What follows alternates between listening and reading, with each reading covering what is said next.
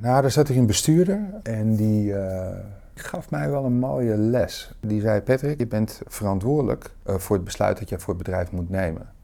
Maar je bent niet verantwoordelijk voor het besluit dat de medewerker in kwestie daarna neemt. In deze podcast ga ik in gesprek met Patrick Brands. Welkom en goed dat je luistert naar deze podcast volop inspiratie over ondernemen in horeca, leisure en hospitality. Mijn naam is Miriam Ermes. Ik ga in gesprek met ondernemers en managers uit de allerleukste branche over blunders en succesgeheimen. Met waardevolle praktische tips hoe jij de verwachtingen van jouw gasten kunt overtreffen. Dit is jouw inspiratiepodcast. Dit is van blunders tot succesgeheimen. Welkom Patrick en dankjewel dat je te gast wil zijn in mijn podcast van blunders tot succesgeheimen.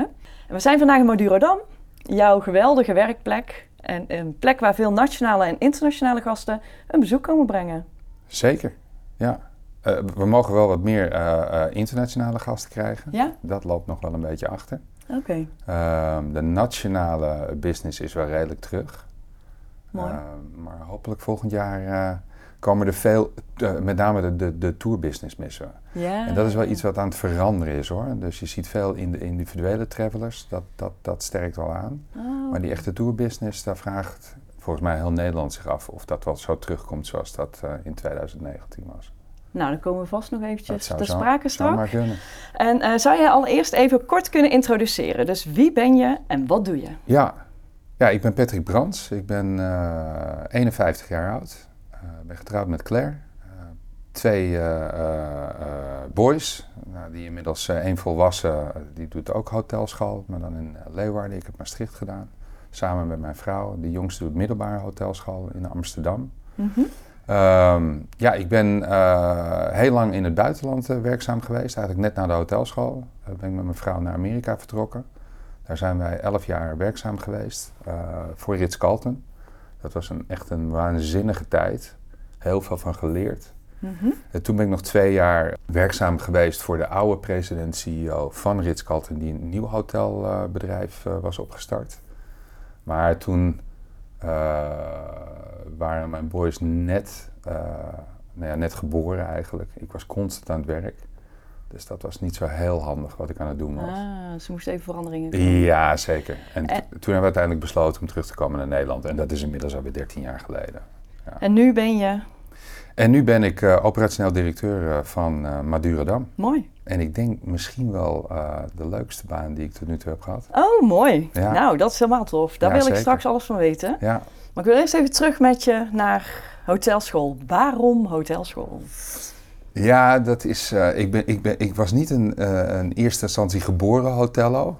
Eh, mijn ouders waren ondernemers, maar zaten in eh, het herenmodevak. En ik wilde eigenlijk naar de politieacademie. Politieacademie. En dat klopt, ja. Oh, ja dat, Iets eh, anders? eh, totaal iets anders. En eh, ik heb HAVO gedaan en toen ging ik daardoor eigenlijk VWO doen. Eh, ik voetbalde ook vrij, vrij hoog. En toen Oh. kreeg ik een blessure aan mijn knie. En uiteindelijk ben ik daar vier keer eh, aan geopereerd. En eh, was op dat moment de carrière eh, voor politie eh, niet oh, mogelijk. kon je ook niet? Nee. En toen was second best was, de hotelschool. Maar het is wel echt heel iets anders. Ja, dat vraag ik me af. Want ik, kijk, ik denk iemand die agent wordt of wil worden, is toch een dienstbaar en dienstverlenend beroep. Mhm. Uh, ik vond het wel gaaf om er een pistool bij te hebben, denk ik. dat heb je dan niet als je hotello bent. Nee, dan heb je een kelnermes. Ja, precies. Maar de dienstbaarheid en, en nou ja, het voor mensen willen zorgen, eh, ik denk dat dat wel een parallel is. Ja. ja. Oké, dus, maar je was eerst dus eh, voetballer. En, eh, Ja. en, en toen geblesseerd. Ja, Niet naar de hotelschool. Of Ja, eh, sorry, niet naar de politieacademie, Ja. maar toch naar de maar hotelschool. toch naar de hotelschool. Heb je Maastricht gekozen Klopt, ja. en Eh, daar een mooiste tijd van je leven gehad? Ja, dat hoor je denk ik veel mensen zeggen die de hotelschool hebben gedaan. Nee, het was echt, echt een waanzinnige tijd. Ja. Ehm, ik denk dat je in zo'n periode, ehm, of ik denk, ik weet het wel zeker, dat is een hele bepalende eh, fase in je leven. Mhm. Je gaat voor het eerst uit huis. Ja, Eh, je bent jong volwassen, misschien niet eens helemaal volwassen, wel jong. ehm, en wel jong. Ja. Je maakt de meest mooie dingen mee. En, en vriendschappen die, die je voor het leven hebt opgedaan. Ja. En zoals ik volgens mij al eerder zei, ik heb mijn vrouw daar ontmoet. En eh, eigenlijk best wel gelijk. Dus uh, ja, wij zijn inmiddels... Als je bent met z'n vieren, of uh, met vier jaar daar samen ja, opgetrokken? vier jaar daar opgetrokken, samen met buitenland avontuur aangegaan. En we zijn nu volgens mij ja, 32 jaar samen. En dat buitenlandavontuur, dat is begonnen met je stage dan of zo? Of, uh, um, ja, ik, ik heb stage gelopen in Zuid-Afrika. Oké. Okay. Uh, het was echt een waanzinnig mooi avontuur. Mm -hmm. um, en mijn vrouw die deed sociëteitsbestuur toen uh, bij de studentenvereniging. Mm -hmm. Die heeft daardoor een jaar vertraging opgelopen. En die ging in 1996 stage lopen in Atlanta. Ja. Tijdens de Olympische Spelen. Oh, wauw. En ik studeerde af. Nou, ja, ik wilde graag naar, naar Azië. Mm -hmm. um, dus ik heb daar allerlei brieven gestuurd. Het ging nog echt per brief. Mm -hmm. Nou, soms kreeg je niets terug. Ik weet nog van de Peninsula kreeg ik een hele lieve, aardige brief terug. Oké. Okay. Maar uiteindelijk was de moraal van het verhaal, joh, dat gaat hem niet worden. Geen plek. En toen belde Claire mij op. Ze zegt, je hebt onwijs veel mensen nodig uh, voor die Olympische Spelen. Dus je kan hier zo beginnen. En ik had met die Amerikanen, ik weet het nog niet zo goed. Um, ik was er wel een keer op vakantie geweest. Het was me enorm meegevallen. Ik denk Mhm. mm -hmm. dat ik een beetje wat veel Nederlanders heb bij Amerikanen. Van overdreven mensen, Ja. een raar land. Maar ik ben daar naartoe gegaan en, en eigenlijk wel uh, gelijk verliefd geworden op dat land. Oh, wauw. Um, nou ja, we gaan het maar niet over de huidige situatie Nee, hebben. Dat kijk ik met ledenogen aan. Ja. Maar toen, het was letterlijk het land van, van, van de onbegrensde mogelijkheden. Ja. En zeker als je jong bent en alles kon. En we hadden ook totaal geen plan. Hè? Dus we zijn daar, Je bent beland. gegaan. Ja. hebben de Olympische Spelen gedaan. Het leek ons niet zo verstandig om samen in één hotel te werken. Dus ik ben toen naar een ander uh, hotel, Ritz-Carlton, gegaan. In Naples, Florida. Mhm. En toen zijn we weer samengekomen in Noord-Florida. En vanaf die tijd hebben we eigenlijk nou ja, de Oostkust, New York, uh, Washington, Boston en Miami hebben gewoond. Dus je hebt eigenlijk uh, met jouw vrouw ben je tien jaar in Amerika geweest. Ja. En heb je allebei voor Ritz-Carlton gewerkt. Ja, allebei voor Ritz-Carlton. Ja. En wat waren dan vooral jouw jobs? Wat voor soort jobs had je daar? Ja, ja dat is mooi. Ik ben begonnen uh, als in-room dining waiter en ik ben 2 meter vijf. Dus het was echt hilarisch om mij achter zo'n zo'n klein wagentje achter zien rijden over die gangen. uh, maar ik, op de een of andere manier had ik, ja, wilde ik ook wat in rooms doen. En uh, toen kreeg ik in Napels de kans om bij de front office te gaan werken. En dat vond ik echt super leuk. Um, ja, en ik was er op de een of andere manier ook wel nou ja, goed in. Of ik had misschien een beetje grote mond als een hotello. Mm -hmm. Maar al vrij snel uh, nou ja, werd ik front office supervisor front office manager. En zo ben ik eigenlijk in dat hele roemstraject terechtgekomen tot uiteindelijk hotelmanager en general manager. Ja, um, ja dus echt, uh, echt een waanzinnige ervaring. En met name ook, kijk, Ritz Carlton is, is uh, en was, is misschien nog wel, maar was op dat moment een keten.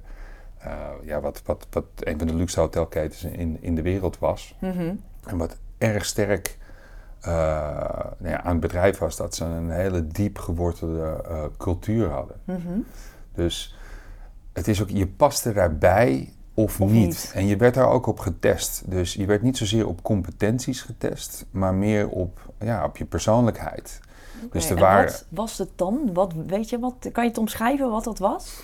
Ja, ik denk dat, uh, nou, met name heel hoog servicegericht, ja. uh, dat dat wel nummer één was. Maar ook echt de, de, het menselijke component erin. Ja. Dus je werd ook wel echt getest op empathisch vermogen. Um, ja. Ja. Dus en al in Amerika en dan hoog servicegericht. Dus dat gastgerichtheid, dat, uh, dat, dat is, zit er wel in. Dat is daar wel echt in, in uh, ja, ik zou niet zeggen ingebeukt, want dat vind ik oneerbiedig. Het is met plezier is het, is het erin gezet. Ja, ja.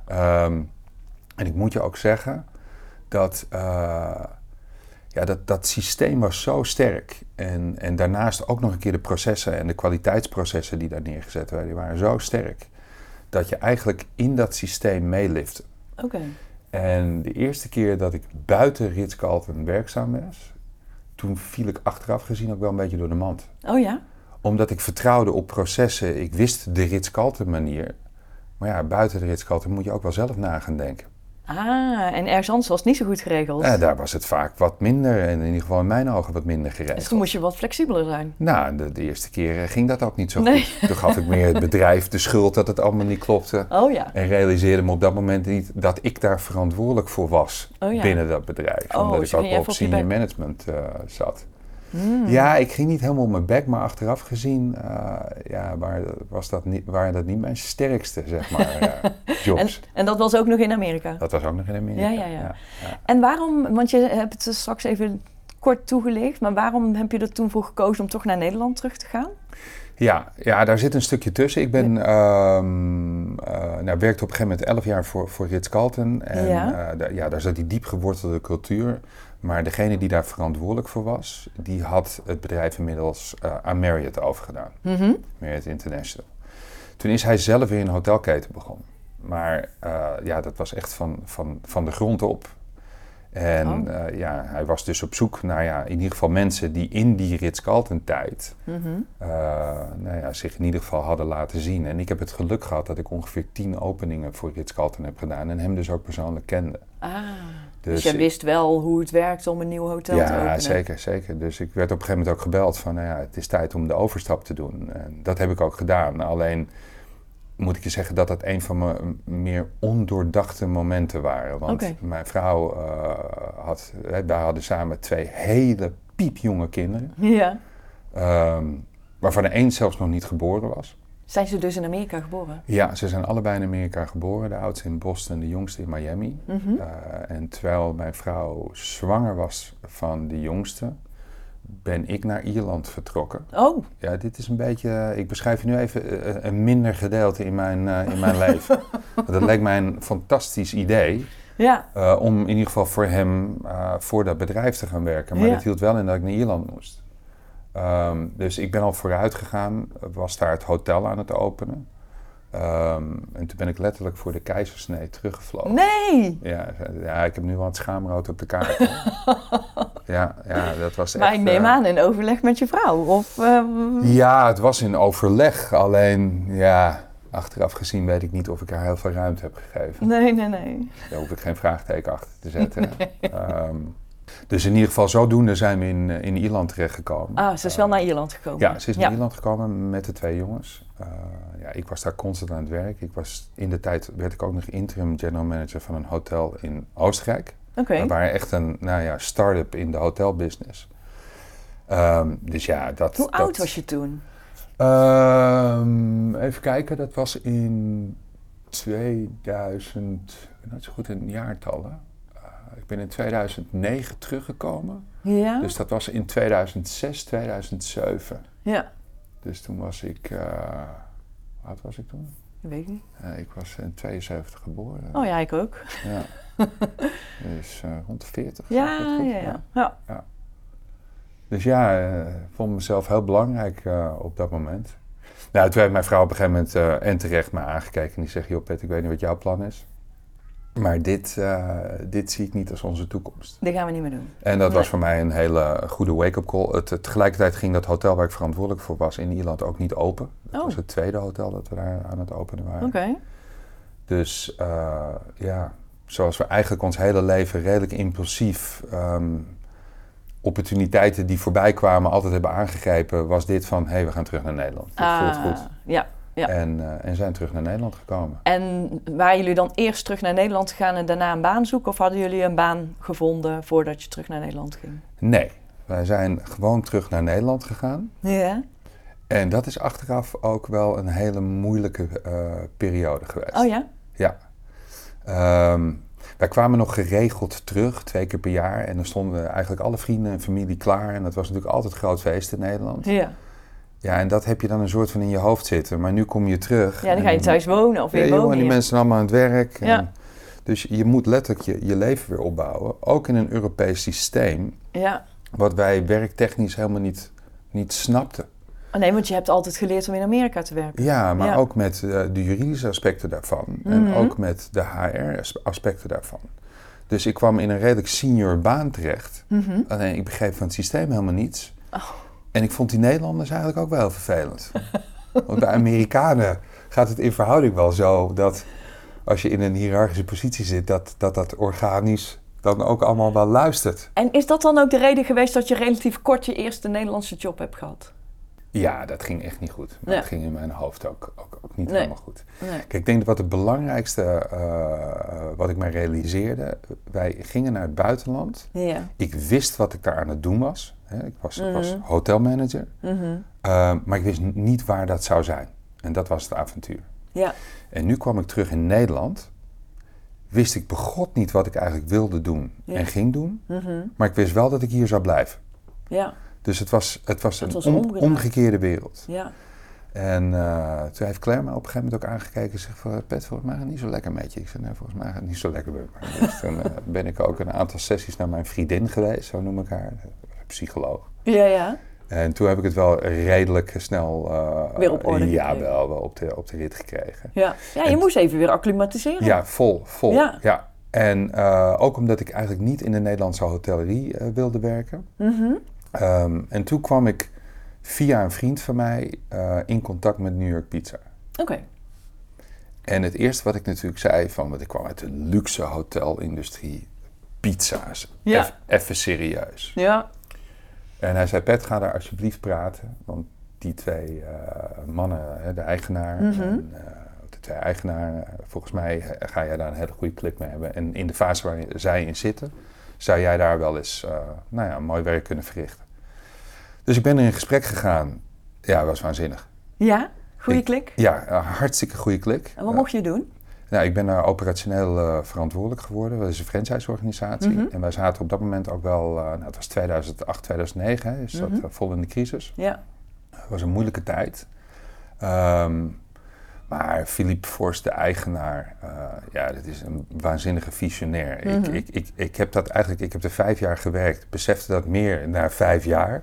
Oh ja? Hoe fantastisch ik die man eigenlijk vond. En, en nou ja, hoeveel kansen hij mij gaf. Want Ja. ik was best wel eigenwijs. En kon best ook wel sterk in mijn mening staan. En hij, hij, hij gaf mij daar alle ruimte in. Fijn. Ehm, dus ik heb... Maar dat realiseerde je pas aan het einde van... eh, Ja, tussendoor misschien af en toe wel. Ja, maar ja. eh, uiteindelijk, eh, soms, soms moet je dan ergens weggaan om te realiseren hoe mooi je het eigenlijk gehad hebt. En ja, je staat niet snel stil terwijl je ergens in zit. nee, nee. je zit er letterlijk middenin. Ja, precies. Dat snap ik. Maar ook, het, ook het team dat, ik, dat we daar hadden, het operations team, ja, we waren allemaal gewoon nog jong. Mhm. We waren toch nog een beetje in de cowboy tijd. Ja, ja. Dus alles kon, Ja. eh, alles mocht. Ja. Eh, nou, we hebben daar echt de processen en de structuur weten neer te zetten. Veel van wat ik bij Ritz-Carlton geleerd heb, kon ik daar proberen te implementeren. Ja. Dat lukte ook voor een groot gedeelte. Door ook de waanzinnige mensen in dat team. En ik, heb daar, ik kijk daar met zoveel plezier naar Leuk. terug. Ja, Nou, dat klinkt in ieder geval positief. Ja. Dus dan heb je, je kwam terug in Nederland, eerst eventjes even zoeken. zoeken. Ja. En de eerste job daarna was dan eigenlijk wel Ja, iets top. wat perfect bij je past. Absoluut. Maar toen uiteindelijk koos je er toch om daar weg te gaan. Ja, nou dat kwam aanwaaien. Oh. Ehm, ja, ik werd, eh, werd benaderd door een, eh, een recruiter eh, voor general manager voor Schiphol. Ja. Ja, en dat is een ego-baan. Oh ja, noem ja, je het zo? Nou, dat vind ik wel. Ik Ja. bedoel, kijk, eh, dat is toch een van de grote ja, echt... horeca-jobs in Nederland. Ehm, dus ik was überhaupt al verbaasd Dat je werd gebeld. dat, dat ik werd gebeld. Ja. Ehm, nou ja, ik, ik ging dat, dat, dat interviewtraject in en nou er was een enorme klik. En voordat ik het wist, was ik nou general manager van HMS Host op Schiphol. En? Ja, Ging het goed? Nee, uiteindelijk ging dat niet helemaal goed. Nee. Ik moet zeggen dat eh, er zitten wel hele goede gedeeltes aan. Oké, Eh, nou mooi toch? Ik vond Ja. het waanzinnig ja, uniek om op Schiphol te mogen werken. Mhm. Eh, ik weet niet of dat nu nog wel hetzelfde is, maar pre-corona, ehm, ja, het was, het was waanzinnig. Ja. Ehm, En nu zit er ook veel formaat volgens mij. Ja, die zijn er wel in gegroeid. Ja. Ja. ik denk dat Host nog wel het grootste gedeelte Ja, die hebben ook nog veel. Ja. Ja, klopt. Ja. Ja, in ieder geval, ja, het was, het was waanzinnig groot. Eh, dus, dus dan moet je denken aan, eh, we hadden 150 leidinggevenden op Schiphol. En eh, in, in de piek, Ja. in het hoogseizoen, dan tot 2, 2.500 medewerkers. ja, echt. Ja, ik, Heel ik veel. vond het echt waanzinnig. Ja. Ik vond het ook speciaal. Ik vond het ook best wel een, ik vond het best spannend. En wat was de job daar zo? Was het echt operationeel op het huis passen of moesten de dingen echt gebeuren? Ehm, nou, in de, in de gesprekken die we voerden uh, in de aanleiding naar na de job was dat, dat in ieder geval de servicegraad een stuk omhoog komt. Mhm. Uh, mijn, Ja. v- mijn voorganger Jan, Jan Willem Hilbron, uh, Ja, die- die, ja, hij is wel echt een echt fantastische vent. Die is naar Albron gegaan. Die is naar Alberon gegaan. Die heeft dat gewoon echt heel goed neergezet. Ja, Ehm, ik denk waar mijn, eh, name financieel en, en zakelijk was hij, was hij erg sterk. Ja. Ehm, ik denk waar mijn kracht ligt en, en lag en nog steeds, dat, dat is inderdaad in, in een stuk service inbrengen. ja dan Ehm, had je natuurlijk wel echt ge- geleerd in eh ja, ja, en verbinding maken met, met medewerkers. Dus, dus echt het uh, nou ja, op, oprecht ge- de interesse, oprecht geïnteresseerd zijn, Ja. uh, de verbindingen maken, kijken, kijken wat zij nodig hebben. Echt teambuilding. Ja, hoe we als team uh, nou ja, steeds beter kunnen functioneren. Ja. Ik, was, ik ben dan ook van nature iets minder gefocust op cijfers. Ja. Ik kan ze prima lezen, vind het ook interessant. Uh, maar voor mij, uh, ja, hoe ik mijn visie heb, is dat dat is uiteindelijk een resultaat van nou ja, het servicegehalte dat je in een bedrijf inbrengt. En, en de medewerkers die je daartoe in staat stelt om, om die service te verrichten. Dus jij uh, hebt eigenlijk ook de filosofie, als die medewerker lekker in zijn vel zit en als ze met elkaar uh, een goed team hebben, dan het werkethos is goed, dan komt het resultaat, nou vanzelf zal ik niet zeggen, maar ja. dat is dat dan een resultaat ervan. Ja. Ja. Ja, en dat is hoe ik geschoold ben binnen Ritz-Carlton. Ja. He, dus de, daar kwam de medewerker uh, op nummer één, Ja. uh, gedeeltelijk met de gast. Ja. En daarna dan praten we nog een keer over de cijfers. Ja, precies. Ja. Dus, um, dus dat was het uitgangspositie. Mm -hmm. En uh, nou, ik denk dat dat voor twee jaar ook, ook erg goed lukte. Mm -hmm. um, wat er toen gebeurde is, wij namen als HMS Host uh, namen wij de station, stations over. Ja. En, oh, natuurlijk, ja. Ja, ja. En hebben ze ook een fantastische general manager uh, toen opgezet. Patrick heette die ook. Oh, ja. En um, ja, die had, dat, dat, was heel zwaar voor hem. Hij heeft zich daar go goed uitgeslagen. Uh, maar die Mm. business case die daar opgezet was, die was gewoon niet goed beoordeeld. Bij de stations. Ja. ja. Dus daar liepen ze eigenlijk vanaf dag één liepen we tonnen achter op resultaat. En hebben zo is gewoon een beursgenoteerde onderneming. Ja, die moet dus resultaat maken. Ja, dat draait gewoon met waarde van het aandeel. Ja. Dus daar, ja, toen begonnen de scheurtjes te ontstaan. Want ja, ik werd ook gewoon gevraagd en geacht van Patrick, dat resultaat moet beter op Schiphol. En ja, resultaat moet beter. Het is al goed. We hebben een plan neergezet. Ja. Ja, nu vraag je mij om dat plan te gaan veranderen. Wat overigens terecht was. Mm. Alleen ik merkte dat, ja, dan, dan word ik een beetje nukkig. Was niet jouw Dan werd kracht. ik een beetje nukkig. En dan ga ik me verzetten. En nou ja, wat uiteindelijk geresulteerd heeft in dat uh, mijn toenmalige baas zei, Pet, het was een gezellige periode. maar ik denk dat dit beter is dat we onze wegen gaan scheiden. Um, ja, ik lachte om, maar ik, dat, dat heeft mij wel diep geraakt. Ja. Um, ik merk dat ik misschien tot de dag van vandaag dat daar, dat daar best nog een krasje zit. Oh ja? Ja, ja. Um, nou, dat heeft gewoon met je ego te maken. Daar moet ik gewoon eerlijk in zijn. Ja, en, uh, met je zelfvertrouwen misschien. Ja, dat heeft mijn zelfvertrouwen ook wel, wel ja. uh, toen de tijd een deukje opgeleverd. Het goede was dat, dat was nog in de positiviteit. Uh, dat als je zeg maar afscheid van een medewerker nam, dan, dan moest er ook nog wel een zakje geld mee. Oh, dat is fijn. Dus je had wel rust. Ja, ik moet zeggen, dat, uh, dat hebben wij echt prima samen opgelost. En toen heb je even de tijd genomen om te gaan kijken wat je wil? Of hoe is dat? Uh... Ja, ja, ik kwam thuis. Ik weet het nog heel goed. Ik zei tegen Claire, joh, ik heb goed nieuws en ik heb slecht nieuws. Ik weet alleen niet wat het goede of het slechte nieuws is, maar ik ga twee dingen doen. Eén, ik ga een half jaar niet werken. En twee, ik ga een fietstocht naar Barcelona doen. Oh. Ja, toen keek ze me aan. Ze ik weet niet, uh, je fietst nooit. Dus waar dat vandaan komt, het is wel heel interessant. Hoe had je dat dan bedacht? Ja, een vriend, een vriend van mij heeft die tocht gemaakt. En daar heb ik altijd een beetje naar zitten kijken. Ik denk, joh, eens in mijn leven, dat lijkt me echt waanzinnig.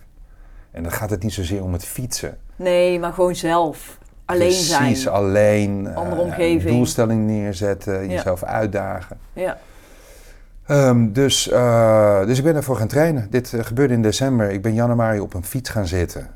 Ik had voor mezelf voorgenomen, ik ga in, uh, wat was het, in maart ga ik die fietstocht doen. Nou, hoe dat had kunnen bedenken. Alleen maar slecht weer en koud. Ja, ik heb dus in januari en februari fiets ik 80, 90 kilometer gemiddeld drie, vier dagen per week. ik kwam thuis, ik kan helemaal niet goed tegen de kou en moest dan altijd een half uur onder de douche staan. Maar ik weet het niet, het was voor mij een uitdaging en het werkte gewoon. Nou, toen ging uh, mijn vrouw, die kreeg uh, um, iets aan haar schouder, dat was niet goed. Uh, dus toen heb ik dat uitgesteld. En toen ben ik in mei gaan fietsen. Oh, dat is lekker. Ja, ik geloof dat dingen gebeuren zoals ze moeten Ja. gebeuren. Ja. Uh, ik hoef jou niet te vertellen wat het verschil tussen maart Heerlijk. en Ja. mei is. Dus ik heb die fietstocht gedaan. Ja, dat is, eh eh, nou ja, noem maar top drie of weet ik veel, van de, de, de meest mooie, ehm, waanzinnige dingen die ik in mijn leven heb gedaan. Hoe heeft het je gebracht? Ehm, ik denk dat het mij toen de tijd eh, heel veel rust gebracht heeft. Mhm. Mensen vroegen wel eens van, ja, waar, waar zit je dan na te denken op de fiets? Ja, ik zat na te denken hoe ik op dat eindstation van de dag kwam. Ja, Dus gewoon ik, niet nadenken. ik was niet heel filosofisch met mezelf bezig van, Nee. nou, wat vind ik leuk? En ik was gewoon aan het overleven. Ja. Ehm, maar uiteindelijk, ik heb daar wel een aantal eh, leerlessen eh, uitgekregen. Eén, ehm, ik, denk dat, ik ben van mening dat ieder mens dat wel heeft, maar het is, het is een licht autistisch spectrum. Ik had namelijk routes ingeladen Mhm. en dat ging natuurlijk wel eens verkeerd hè, op die fietscomputer. Oh, Ja, dat, dat, dat, dat ging niet helemaal lekker bij me. Oké. En ik moest ook eigenlijk die route blijven fietsen. Ja, ja. Dus ik vond het super interessant dat dat onderdeel van, van nou ja, is Hoe dat werkt wie in je hoofd. Ja, ja. Ja, en dat, eh, en dat is de grootste leerles. Dat, dat, dat je geest beperkingen aan jezelf legt. Dat is nooit en te nimmer je lichaam, kan ik je vertellen. Oké. En ik kan je daar een heel concreet voorbeeld van geven. Ik had geen heuvels geoefend. Nee. Dus ik kwam eh, bij de Ardennen aan op mhm. dag 2. en de eerste heuvel, en dit is geen grapje. ehm, ik denk dat ik ongeveer eh 10%, 15% en toen ben ik afgestapt. En, en toen ben ik gewoon naast de weg gaan zitten. Ik kwam gewoon niet omhoog. Oké. En ik had een fiets dacht met, kan het niet? met 27 kilo. Ik kon het niet Nee. op dat moment. Ja. Ja, het, ja, soms een beetje spiritueel. Maar ik, eh, volgens mij is er een engel langsgekomen in de vorm van een kerel op een racefiets. Die met een heel vaag verhaal fietsonderdelen naar, naar, naar eh, Brussel aan het brengen was. En ja, die vroeg, joh, wat ben je aan het doen? Ik zeg, nou, ik moet naar Barcelona. Ik zeg, maar ik denk niet dat ik dat ga halen. ik kom, joh, op die fiets. En eigenlijk, eh, omdat ik met hem in gesprek was, kwam ik die heuvel op. En dat was mijn eerste eh, ja, les. Dat ik denk, hé, hey, daar Je ging kon ook mijn- nog praten en fietsen? Ja hoor, daar ging in mijn hoofd iets verkeerd. Oh, Nou, en, en je komt nog heel veel heuvels, bergen tegen als je naar, eh, naar Barcelona fietst. Ja. En, en nou, die mindset kunnen, eigenlijk je mind kunnen controleren, waardoor ik gewoon in staat ben geweest. Er zaten dagen tussen dat ik letterlijk eh, vijf, zes uur alleen maar de berg op aan het fietsen was. Oh, wauw. En dat kon gewoon, Ja? ja. Dus eh, ja, het is ja, waanzinnig. Nou, dus de beperking in je lijf zit in je hoofd. Absoluut. Dat Oké, wel mooie les. Ja, Dat was de tweede les. dat was de tweede les. En de derde les was dat ik heel veel van mijn gezin hou. Oh, Ehm, Nee, maar is echt zo. Ja. Na een week dacht ik, oh, ik vind dit het mooiste, waarschijnlijk wat ik aan het doen ben, maar ik wil naar huis. oh dus ik kreeg miste ze, miste ze gewoon enorm. Maar ja, ja, ehm, ja, ja we konden uh, facetimen, noem maar op. Dus dat, dat ging helemaal prima. Oh, gelukkig. Ehm, Dus je bent niet teruggegaan voor de heimwee? nee. En wat ik, waar ik mee terugkwam, uh, want dat was in mei. En toen dacht ik, Pet, want het was een half jaar dat ik vrij zou nemen, had ik mezelf gegeven. Daar ga ik een jaar van maken. Want ik uh, ja, heb altijd commercieel geld verdiend. Mm -hmm. En, en me eigenlijk weinig bekommerd, nou in een grote tijd ook echt om mijn familie, hè, wat ik je net beschreef. Ja. Uh, maar ook voor de samenleving. Ik was alleen maar aan het, uh, nou ja, innen, zeg ja. maar. Ja. Um, dus ik wilde ja, vrijwilligerswerk doen. En toen ben ik een half jaar lang drie dagen per week bij de voedselbank gaan werken. Oké. Okay. En dat wilde ik per se niet in een leidinggevende positie. Oh, gewoon echt als medewerker? Gewoon als medewerker. Heb ik op de vorkheftruck leren rijden. En uh, ik vond het echt, echt waanzinnig. Mensen met enkelbanden om. Want iedereen denkt dat er heel veel vrijwilligers staan. Hmm. Maar dat, dat, dat valt best wel tegen. Mm -hmm. Daar staan heel veel mensen met uh, nou ja, afstand tot een arbeidsmarkt. In welke vorm dan ook. Ja. Um, en daar heb jij nu een mooi kijkje kunnen nemen. Nou, dat was gewoon gesprekken met mensen voeren. En, en, en ja, die je niet zo snel op je pad normale pad tegenkomt. Nee. Ja, dat vond ik heel ver- verruimend, zeg maar. En nou ja, dat gedeelte gaf mij heel veel rust om, om langzaam eh, na te denken. Ik heb een coachtraject gevolgd eh, eh, bij iemand die ik heel dankbaar daarvoor ben, want het heeft mij enorm geholpen. Eh, om nou ja, mijn, mijn gedachten goed te ordenen van waar ben ik goed in. Mhm. En toen vervolgens ben ik bij FFC terechtgekomen. Met Joep. Ja, Joep heb Leemans. Ja, Joep en ik, wij, ja, je krijgt een glimlach op mijn gezicht. Dat ik ging heb goed. in mijn leven nog nooit zo hard gelachen. Oh, echt waar? Wij hadden zoveel pret. En, en dat is zo'n mooi bedrijf. Ehm, en ook achter, dat realiseerde ik me ook pas te veel achteraf. Toen ben ik op een gegeven moment gevraagd. eh, eh, Want er was als, je was toen zelfstandig ondernemer, toch? Ja, ja, ja, ja. Ja. nou ja, natuurlijk. Of in ieder geval interimmer. ja, Ja. interimmer was het meer. En, eh, nou, toen kende ik, Henk, ik kende Henk-Jan van Manen van eh, eh, Bakkerij van Manen. Ja. Ehm, en ja, we hebben altijd een, een, een hele goede klik gehad. Mhm. Ehm, ja, en ik vond de filosofie in de tijd hoe hij zijn bedrijf, we probeerden die in zelfsturing te brengen. En dat sprak me enorm aan. Ehm, met name omdat in Ritz-Carlton gaat het heel veel over empowerment. Ja, in, in, in, in de basis gaat zelfsturing daar ook over. Ehm, dus ik had ook de boeken van Semler gelezen en noem maar op. Ik ben daar inmiddels wel van teruggekomen dat zelfsturing in, in die vorm, Dat was het hem niet. eh, ik denk niet dat die heel gezond is. Oké. Ehm, nou, ik ben in ieder geval in die tijd begonnen. Ehm, ik denk dat wij beide heel opportunistisch eh, dit verbond toen Wat zijn aangegaan. Ik werd daar algemeen directeur. Oké. Eh, de eerste en de laatste algemeen directeur van Bakker van Manen. Buiten de familie, kan ik Buiten. Ja, de familie. ja. Oh, dat ging niet zo goed. Nee, nee. Henk Jan zat er op dat moment eh, ja, gewoon, gewoon even niet zo lekker in. En, en was er ook aan het oriënteren. Had een aantal mooie bedrijven naast Bakker van Manen ook, eh, ook eh, neergezet. Maar ja, uiteindelijk, eh, lang verhaal kort, na anderhalf jaar eh, ging hij het weer zelf Weer doen. zelf doen, ja. En ik denk dat het heel goed voor de toekomst van Bakker van Manen is. Ja, het is ook echt een familiebedrijf. Echt een familiebedrijf. Ja. Eh, maar dat was voor mij wel het, het, het, het tweede eh scratchje, zeg maar. Want oh ja. ja, uiteindelijk lukt iets toch niet. Ja. En uh, ja, ik vond, vond, dat vond, ik echt, niet fijn. Nee. nee. Maar ik zat er wel beter in dan de eerste keer. Ik wilde ook gewoon door. En nou ja, lange introductie naar Madurodam. Maar toen uh, werd ik getipt op deze functie. En ik las het profiel. En toen dacht ik, ja, dit had ik zelf kunnen schrijven. Oh, over, over wat ik zoek en waar ik goed in ben. En dus ik heb uh, Joris toen uh, een linkje gestuurd van... joh, kijk alsjeblieft even naar mijn cv. Als je aansluiting ziet, hartstikke gaaf. Zo niet, weet je, ook prima. Dan elkaar staan niet te voldoen. Maar uh, hij reageerde heel positief. Oh, goed. En, uh, nou ja, in Jij dat... kende hem al? Nee, ik kende daar, daar op LinkedIn. Mooi, Ah. zo hoe je elkaar kent op LinkedIn. Ja. Dus, uh, dus ja, um, in coronatijd, uh, net voor coronatijd, uh, de selectie bij Madurodam gedaan. Succesvol gedaan. En op eigenlijk het moment dat ik zou moeten beginnen, brak corona uit. Dus ik denk, nou ja, weet je, ik, ik, ik wacht hierop. Dit is prima. En nou ja, toen ging, en dat is mijn geluk geweest, maar ik geloof toch wel dat dingen ook lopen zoals ze moeten lopen. Toen ging Joris, uh, de algemeen directeur, als commercieel directeur naar Feyenoord. En belde hij mij, ja Pet, je kan beginnen, want ik ga weg. Um, dus ik ben midden in corona begonnen. Ja.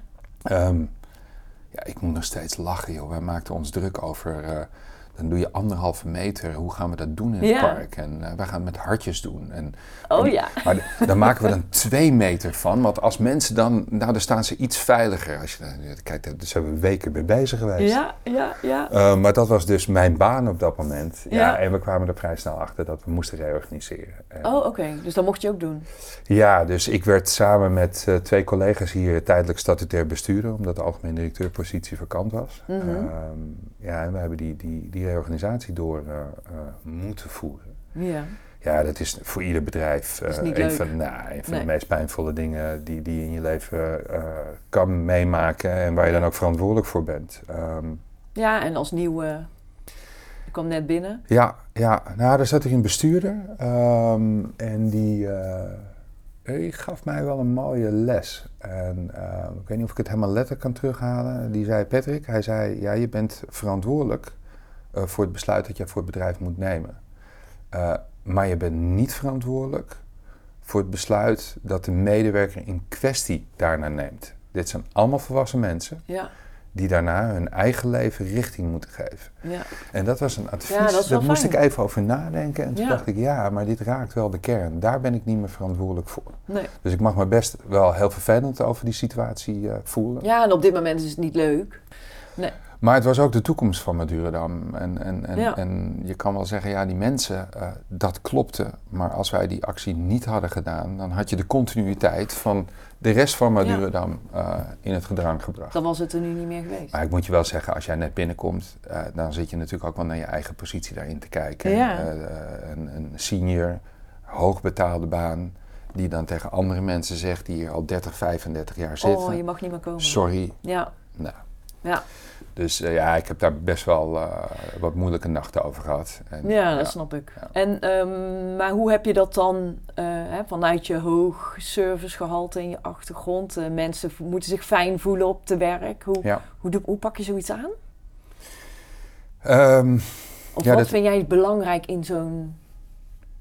Ja, Nou, volgens mij het meest belangrijke wat ik op dat moment vond. ehm, en ik denk dat ik me dat misschien ook pas achteraf realiseerde, is maar dat ik er echt in heb gestaan. Dus ja, ik, ik, ik was wie ik ben. ja. En ik heb, ik heb geen broodje aapverhalen aan mensen verkocht. Of, of eh, dingen mooier proberen te maken Nee, dan dat het Gewoon is. duidelijk geweest. Duidelijk, maar ze hebben ook Patrick gezien en ze hebben daar ook mijn emotie Ja. in gezien. Ehm, mijn oprechtheid, hoe ik me daarbij voelde. Ehm, Ja. Ja, ik denk dat dat het is. Maar dat was de eerste klus die je mocht doen. Maar inmiddels zijn we een aantal jaar verder. En Ja. jij zei er straks van, dit is wel de leukste baan Ja, absoluut. van mijn leven. Wat maakt het ja, leuk? Ja. Nou, kijk, ik, ik denk eh, als je dat aan hotello's vraagt die, die echt in de service-industrie werken, dan denk ik dat de nummer één is de, de, de gasten Mhm. die je blij maakt, die plezier hebben. Ik vind Madurodam ook is eigenlijk een hotel zonder kamers. Ja, Want- hoezo? Nou, vind ik wel. Kijk, de kassa, je hebt je front office, Ja. eh, we hebben attracties die bediend moeten worden, eh, we hebben horeca, we hebben retail, we hebben een grote facilitaire afdeling, technische afdeling. Het zijn allemaal zaken waar ik in de hotellerie ook mee te maken had. Ehm, dus ja, wat dat betreft zijn, zijn er parallellen in. Maar wat vroeg jij? Want ik, eh, ik Nou, ik vroeg eigenlijk, wat maakt het zo leuk? Ja, Ja, Ehm, nou ja, nadat we eh, zeg maar de eerste fase corona door waren, ja, dan ga je het park opstarten. En, en ja, dat was overigens, ja, mensen mochten er weer uit. Dus, dus Ja. er was zoveel blijdschap op Ja. dat moment. Maar ook bij medewerkers die, die, die ja, we hebben gewoon echte hele mooie medewerkers bij Madurodam, die ja, die service ook willen geven. En die konden dat ook weer. ja, dus iedereen stond er echt op te springen. Ja, dus dat was het eerste moment waar je gewoon heel veel plezier uit, eh, uit, uit eh, nou, ik in ieder geval uit kreeg. Ja, en dan krijg eh, ik in ieder geval plezier op dat je ziet dat die business groeit. Ja, Ehm, en met name financieel, want dat hebben wij nodig voor de continuïteit van Madurodam. dat is goed gegaan. Dat is zeker goed gegaan. Ja. Ja, ja. Ehm, we waren al vrij snel in staat. Ik moet zeggen, we hebben ook eh, best goede steun van de overheid gehad. Daar moet ik Mhm. gewoon eerlijk in zijn. Maar we waren al snel in staat om daardoor zwarte cijfers te draaien. Heel fijn. En die hebben wij nodig, want we zijn al tien jaar bezig eh, met de uitbreiding van Madurodam. Oké. En? Ja, dat, dat, eh, we hebben formeel deze week de grond gepasseerd. Oh, Maar ik moet je wel zeggen, en, en, en nou, ik hoop niet dat te veel mensen vanuit de overheid eh, vandaag luisteren. Want daar heb ik toch wel een beetje een negatieve kanttekening bij, dat dit proces duurt lang. zo verschrikkelijk lang duurt. Ja. Ik denk wel, kijk, we mogen blij zijn, want we hebben het heel goed in Nederland. Mhm. En dat dingen goed gereguleerd zijn. Alleen in, waar wij in terechtkomen, daar zit ook overregulering in. En daar Ja. zit er ook nog een keer ondercapaciteit in. Waardoor je dus in, in, in trajecten terechtkomt. Ja, Waar, waar niet eens lang. besluiten genomen worden. Ja, Dus nou ja, ehm, dit was even mijn, mijn stukje klagen. ja nu weer, nee, nu weer naar de mooie kant. Precies. Want de grond is gepasseerd. Eh, wij zijn alleen nog aan het wachten eh, op een advies van de omgevingsdienst eh, Haaglanden. Dat is de provincie over de herplanting, want er moeten helaas wat, wat bomen weg. Die gaan wij keurig netjes zwaar overcompenseren. Maar dan mogen wij eh, bijna een hectare uitbreiden. Oh, wauw. Ja, en dat hebben wij nodig. En hoeveel Kijk, procent is dat van het grondoppervlak? ja, dan ga je mij een gewetensvraag stellen. Ik denk 15 procent. Ja. Oh, dat is best wel Ja, echt een met serieuze uitbreiding. Ja, voor ons zeker. Met Ja. name omdat, eh, kijk, mensen kennen Madurodam als, als eh klein saai en druk. Huisjes kijken. Ja. Ja. Maar de mensen die hier tegenwoordig komen, en dat Mhm. bedoel ik al de laatste, bijna tien jaar, die zien dat er ook attracties zijn bijgezet. Ja. En nee, dat zijn geen pitons. eh, maar dat wel- zijn attracties volwaardig, waar wij het mooiste en beste van, van eh, Nederland laten zien. Ja. Dus eh, als je naar onze NPS-score kijkt en naar onze kwaliteitsscores, gasttevredenheidsscores, ja, dat is waanzinnig. Gaat Wij- heel goed. Ja, wij, wij hebben gewoon een NPS-score van 50. Wow.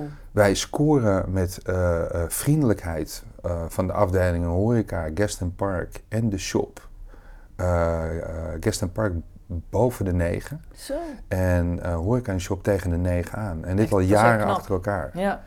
Dus nou ja, je vroeg wat maak je dan blij? Eh, Ja. ja, dat, dat, dat soort dingen maken mij enorm blij. We hebben dit jaar, want wat veel mensen ook niet weten, wij hebben een enorme evenementenbusiness. We hebben dit jaar 2, 2 miljoen euro aan- aan, evenementenbusiness gedaan. Zo. We krijgen enorm veel grote ministeries die grote, bijvoorbeeld hun kerstborrels, diners doen. En nou, we hebben echt waanzinnige kokkies staan. Die echt Ja, je bent echt vol trots aan ja, het maar dat, vertellen dat, dat, over... dat, dat, dat, dat ben ik echt. En eh, dus ja, ik, ik haal daar zoveel energie Ja. uit. Mooi. En dat is dan eigenlijk in de combinatie om de conclusie te trekken tussen eh, nou ja, de dagdagelijkse operatie eh, een rol in kunnen spelen, mogen aansturen.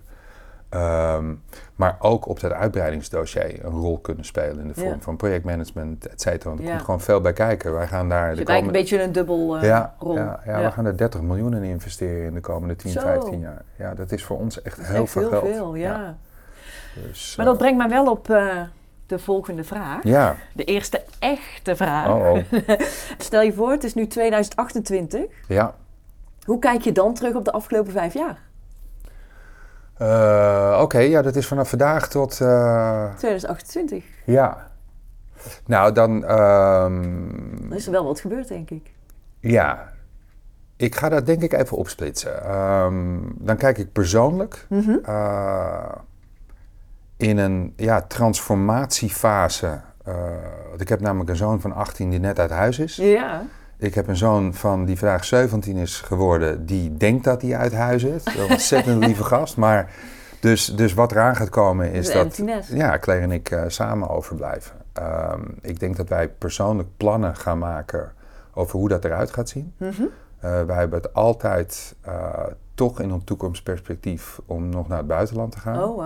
Ja. Dus ik denk dat wij dat nou, in die jaren vormgegeven. Ik denk dat 2028, misschien iets eerder, maar rond die tijd het moment gaat komen dat we waarschijnlijk ook die stap gaan nemen. En ga je dan ook iets beginnen? Of weet je dat nog niet? Moet je daar helemaal over na gaan denken? Ja, dat, dat, daar zijn de meningen nog over verdeeld. Ah, oké. Dus dat is nog een interne Ja, dat gaan wij. discussie. dat moet, nou, discussies niet, maar ja, wij zijn gewoon echt anders geprogrammeerd. Dus Ah, oké. we hebben daarin niet helemaal dezelfde hobby's. Dus we moeten maar kijken hoe we dat uh, Nee, vorm dat, gaan eh, geven. dat is voor later. Ja. Ehm, nou ja, dat gedeelte privé, ehm, kort en dan zakelijk. eh, ja, verwacht ik hier eh, eh, tot die tijd ook wel werkzaam te zijn bij Madurodam. Mhm. Ehm, ik heb hier inner- innerlijke rust. En tegelijkertijd ook echt voldoende uitdaging, met name Mhm. op die uitbreiding. Mooi. En ik zie nog zoveel andere mogelijkheden, ook gewoon in het bestaande park. En, Ja. je ziet echt nog dingen die verbeterd ja, kunnen, absoluut. Die, ja. absoluut. Dus, eh, In kwaliteit misschien en in kwantiteit. Ja, ja. Ja. En, maar ook manieren eh, hoe we business doen. En we hebben een hele grote technische eh, operatie waar we voorheen alles zelf deden. Ja. Zitten we ook steeds meer te kijken nee, hoe je zaken anders kan aanpakken.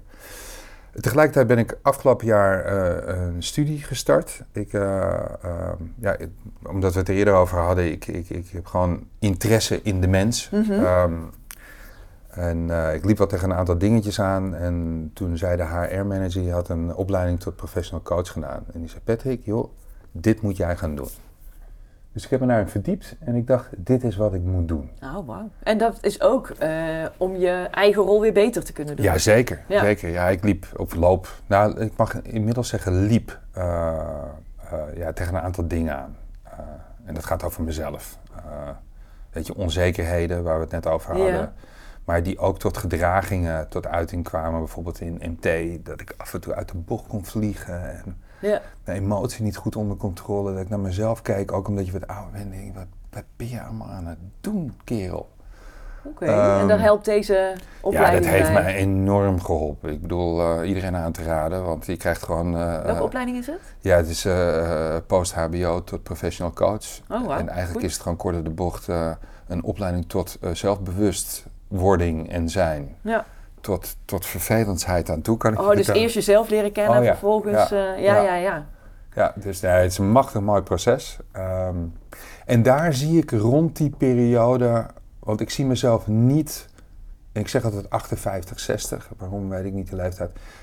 Als ik mezelf dan nog als operationeel directeur van zo'n jong bedrijf met jonge mensen, ik weet het niet. Dan krijg ik een beetje van, oh, opa komt er ook aan. eh, Ja, je wilt voor die tijd wil je het gewoon netjes achter hebben gelaten. Ja, en dan denk ik dat ik eh, nou ja, dat, dat laatste stuk anders wil, wil, Ja. wil vormgeven. En nou ja, daar zit een coaching, eh, eh, iets in die trant, dat, dat, daar word ik wel warm van. Ah, mooi. eh, ja. In het buitenland.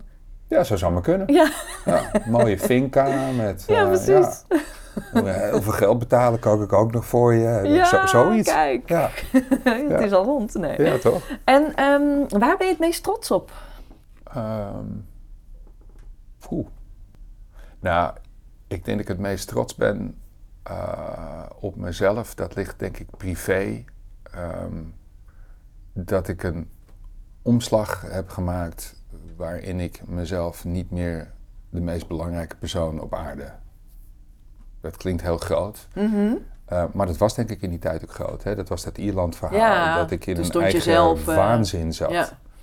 Ehm, maar dat ik wel in staat ben geweest om dat moment, eh, misschien met een beetje aansporing van mijn vrouw, maar wel daar die ommekeer ja, nu is het meer in balans. veel meer in balans. En ik merk dat ik zelf meer in balans ben. Ja. Ehm, dus dat is iets waar ik, waar ik persoonlijk trots op ben, Ja, eh, privé, omdat dat heeft mij heel veel privé ook gebracht. ja. ja jullie Mm. samen.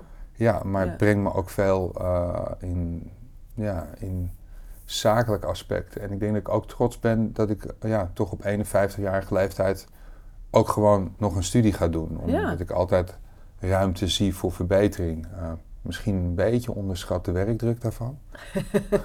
een lichte understatement.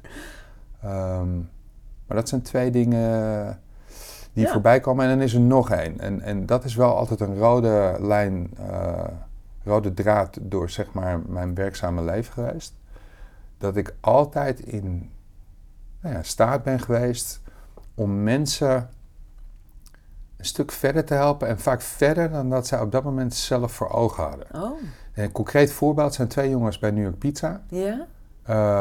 Eén die, die, die eh, ik zag daar, die, die, die, die waren ehm, werkzaam in een, in een, bij een franchise-nemer. Mhm. En ik moet die franchise-nemer ook, ook echt credits geven. Die zag ook dat die jongens talent hadden. En toen heb ik ze naar het hoofdkantoor gehaald. Terwijl twee ongeleide projectielen waren. Eentje die kreeg beslagleggingen en Oh, Eigenlijk de eigenaar van eh New Pizza zei, eh, we gaan afscheid nemen. Ik zeg, vertrouw me, geef me een jaar. Ik zeg, dit worden twee toppers. En dat zijn ze ook geworden. oh goed.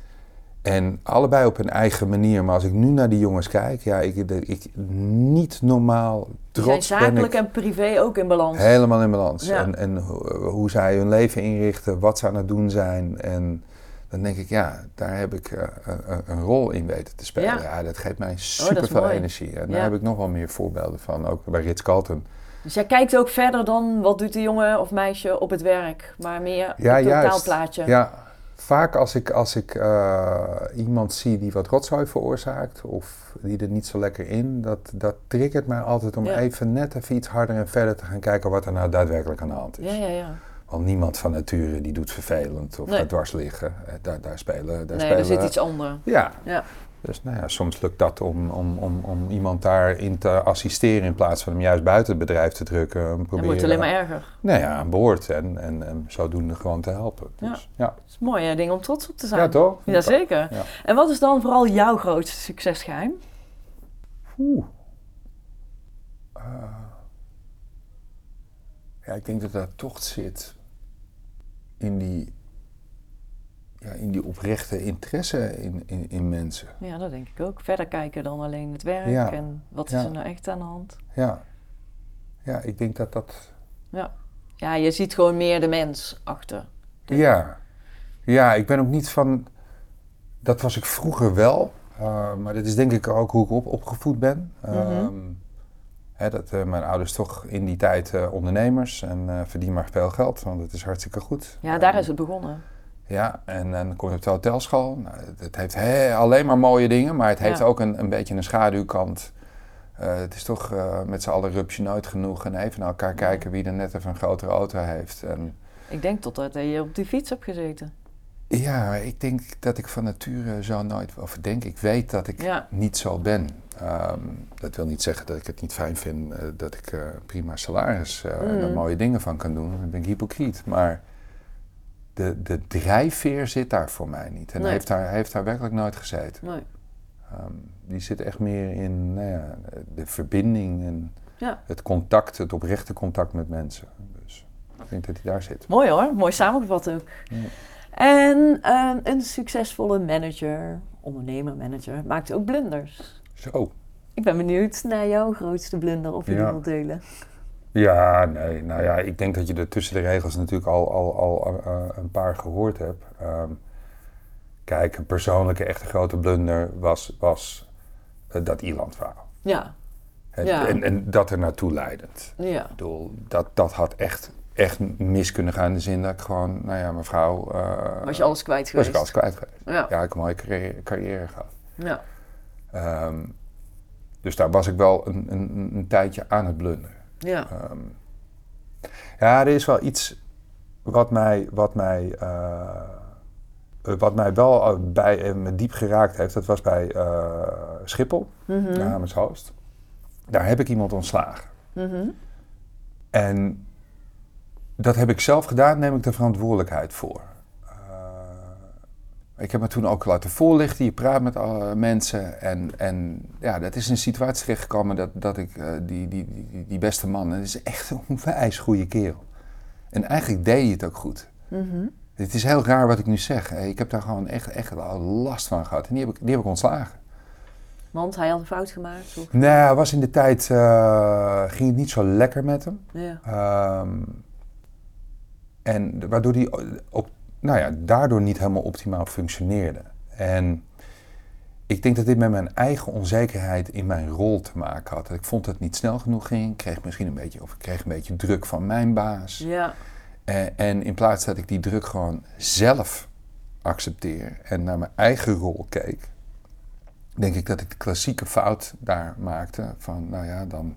Ja. Maar hij doet het ook niet goed. ja, precies. Dus ik heb eigenlijk daar Toen iemand dacht je, als gewoon. hij weg is, dan is het opgelost. Ja, nou ik weet niet wat ik dacht. Ik heb daar gewoon iemand geslachtofferd. Ja. En, maar dan was je misschien in je eigen ontwikkeling nog niet zo ver dat je Nee, ik was zeker niet zo ver. mensen, wat je net benoemde, eh, meer het probleem achter de mens zag. Zeg. maar. Nou ja, dat zag ik wel. Maar die ruimte op- had je misschien Nee, niet. mijn eigen probleem, Ja, mijn was- ego ja. wa- wa- wa- was het probleem. En Ja. mijn eigen positie was een probleem. Ik koos op dat moment gewoon eigenlijk direct voor, jezelf. mezelf. Ja, Ehm, en realiseerde me dat op dat moment dus niet. Ehm, ja, ik heb daar heel veel last van gehad. Mhm. En ik ben hem op een gegeven moment tegengekomen. Oh ja? Ja, ik weet nog heel goed op de Horecava. En toen ben ik naar hem toegelopen. En toen heb ik hem aangekeken, toen heb ik gezegd van, eh, want ik, ik voelde wel eens dat hij mij natuurlijk niet, hij was woedend op me terecht. Toen heb ik hem aangekeken, toen heb ik gezegd, eh, mensen maken fouten in het leven en dit is een hele grote fout van mij geweest. En ik wil dat je dat weet. Ik kan het daar niet, ik kan niets repareren, dat snap ik ook. Ik zeg maar, ik wil dat je het weet. Want als je enig moment nog aan jezelf daarin getwijfeld hebt of niet, dan moet, dan, dan moet je direct mee stoppen. Want dit gaat over Mijn- mij, Ja. mijn fout geweest. Dus toen keek ik hem aan, toen zei hij, ja, zo ken ik je wel, dat siert je wel. Nou, mooi maar toch? toen was het ook wel klaar. Ja? Toen ben ik hem later tegengekomen, nog een keer. Ja, een tijd helt wonden. Mhm. Ehm, toen hebben we weer een, gesprek gevoerd. En toen kwam het moment dat hij eh, in de baan waar hij nog steeds zit, ehm, hulp nodig had met een referentie. Heb je hem gegeven? Nou, de referentie was iemand die ik heel goed kende. Oké. Dus ik zei natuurlijk, want dit is mijn moment Ja, Ook voor mezelf in alle eerlijkheid, waarin ik mijn fout kan toegeven. kan repareren. Ja, ja. Dus ja, natuurlijk heb ik die man een eh, waanzinnige referentie meegegeven, die hij eigenlijk ook gewoon verdiende. Oh, dus wat niet goed. om het gewoon maar te doen. Dus toen waren jullie allebei... eh, En hij, eh, hij uiteindelijk door zijn eigen toedoende baan gekregen. Maar ik weet in ieder geval dat ik er een heel klein... Oh, dat geeft een goed gevoel. Nou, dat moet ik eerlijk in zijn. Dat geeft mij een goed gevoel, Ja. ja. Maar met name dat ik hem nu ook weer blij zie. Dus we zien elkaar af en toe en, en Ja. kunnen elkaar eh, ja, ook gewoon weer prima aankijken. Oh, Dus, mooi. Ja. Dat is, eh, dat is Ja. goed afgelopen. ja. En wie is jouw grote voorbeeld? ja, dat is eh, de oude president-CEO van, van Ritz-Carlton en dat is Horst Schulze. Ja? Ja, Veel van geleerd. Nou, dat is niet normaal. Die man, dat is een visionair. En, en, en, en een persoonlijkheid. Ik denk dat hij een van de meest toonaangevende eh, en bepalende mensen in de hotellerie Ja. zijn geweest. Ja, als je ziet wat hij met Ritz Carlton ook in, in de tijd heeft neergezet. En deze man kwam gewoon van een Duits eh, dorpje. Oh ja? Die eh, echt van, van de bottom-up dit zelf allemaal gedaan Oh, wat knap. En die verhalen kon hij ook in geuren en kleuren vertellen. En iedere opening die we met Ritz Carlton deden, was hij er persoonlijk altijd zelf. En besteedde die tijd en liet hij iedereen bij elkaar komen. Vertelde hij het verhaal, eh, waarom wij dingen deden. Wat de reden daarachter was. Wat de reden achter die 20, 20 basics waren. Wat, wat de filosofie van Ritz Carlton was. Ja, je, dat, dat, daar, kon je spelden horen vallen. Mooi. Ja. Dus eh, ja, dat, dat, dat is absoluut mijn voorbeeld. Hm. Ja. Dan heb ik nog een laatste vraag. ja. Ehm, met wat je nu weet, wat zou je dan vijf jaar geleden als advies aan jezelf hebben gegeven? Ja, dat is... eh, chill the fuck out. Die zou. Mooi. Ja, ja, en het lukt me nog steeds niet altijd. Nee. Ehm, maar wel echt, echt vele stukken beter. Er is altijd een morgen. Ja. En eh, kijk, één ding dat je jezelf op de kast jaagt, maar neem daar vooral niet allerlei andere mensen in mee. Ehm, hè, dus juist door, door rust te houden op zakelijk gebied, joh, het gaat allemaal veel makkelijker. Ehm, maar ook persoonlijk. Ehm, en ik denk van nature persoonlijk sowieso wat rustiger was. Nu. Ja, Ja. ik denk al langere tijd. Ja. De afgelopen jaren. in mijn werk zaten nog wel onzekerheden. En als ik dan in een onzeker dingetje kom, dan wil ik nog wel eens gas gaan geven. Ook Mm. bij andere mensen. Ehm, en thuis heb ik dat niet. Nee. Misschien dat ik zelfs wat minder. Gas Wat gaan i- geven. Ja, op mijn zoon. Zal wel dat het allemaal prima gaat. Maar ik vind het allemaal wel, wel prima altijd. En maak me er Oh, niet zo druk lekker. over. Ja. Nou, Dus- je hebt dus veel dat- geleerd. ja, zeker. Ja. Ja. Ja, En met name het laatste jaar met die opleiding. Dat heeft me ook wel heel veel gebracht. Ja. heel veel eh, ja, over mezelf te weten gekomen. Ja. Klinkt heel goed. ja. Ten slotte heb ik nog een aantal stellingen voor je. Oké. Cocktails of mocktails? Cocktail. Internationaal of lokaal? Internationaal. Instagram of TikTok? Ik durf het niet te zeggen. TikTok? TikTok. Ja. Doe je het zelf ook? Nou, ik, ik ben een zo'n pieker. Ik doe zelf niks op TikTok. Maar je kijkt echt. Maar ik kijk af en toe en ik moet dat ook echt wegleggen. Want wat is dat een slechte verslaving? Ja, dat is zeg. Dat is niet normaal. Ja. Ja. Oh, geweldig. Ehm, artificial intelligence, is het een kans of een bedreiging? Kan ik beide zeggen? Ja, als je toelicht. Ja, ik, ik denk beide. Ehm, ik denk dat, ehm, nou ja, het is net zo, volgens mij hè, heb ik ook gelezen hoor, maar het is zo'n moment net zoals de mobiele telefoon. En dat geloof ik ook. Het biedt ongekende mogelijkheden en kansen. Zelfs ook waar, waar ik nog niet snap, maar ik denk op medisch gebied en noem maar op. Maar ook enorm gevaarlijk als, als dit niet gereguleerd gaat worden. En dat er, ik weet ook niet hoe hoor, maar dat daar moeten slimme mensen zijn die dit wel goed in banen gaan leiden. Want anders dan, Ja. Waar ben je bang voor? nou ja, kijk, ik, en het is misschien raar, maar de, de Terminator, om het zo maar te zeggen. Ja, volgens mij is dat helemaal geen illusie. Nee. Hè? Dat de, de, en je ziet wat hier gebeurt. Ik bedoel, je, je typt dingen in en er komen dingen uit. Ja, In, in, in, een, in een milliseconde Dat je denkt, hoe kan dit? Ja, dat En het gaat in zo'n stroomversnelling eh, dat als je dat niet reguleert, ja, ik, nou, dat maakt Ja. mij bang. Ja. Ja. Nooit meer koken of nooit meer uit eten? Oeh, ja, dan toch nooit meer uit eten. Ja. Vlees of vega? vlees. Ik zou meer vega moeten doen, maar gewoon vlees. Individueel of ketenvorming? Poeh. Ik vind individueel charmanter. Past meer bij mij en ik hoop dat dat blijft. Ik denk als je de trends bekijkt dat ketenvorming eh, stevig is en zeker niet afneemt. Is een balans. Zomer of winter? By far zomer. Ja! 365 dagen per jaar zomer. Heerlijk. Zeker. Dankjewel voor het leuke gesprek en je openheid. Ja, nou dankjewel dat ik dit mocht doen. Bedankt voor het luisteren naar deze podcast. Ben je geïnspireerd en vind je het een waardevolle podcast? Deel deze dan op je social media kanalen en vergeet mij niet te taggen. Ben je ook zo nieuwsgierig naar de volgende aflevering en wil je niets missen? Abonneer je dan op deze podcast. Wil je meer informatie over horeca, leisure en hospitality? Ga naar mirianermes.nl en volg me op LinkedIn, Instagram en Clubhouse.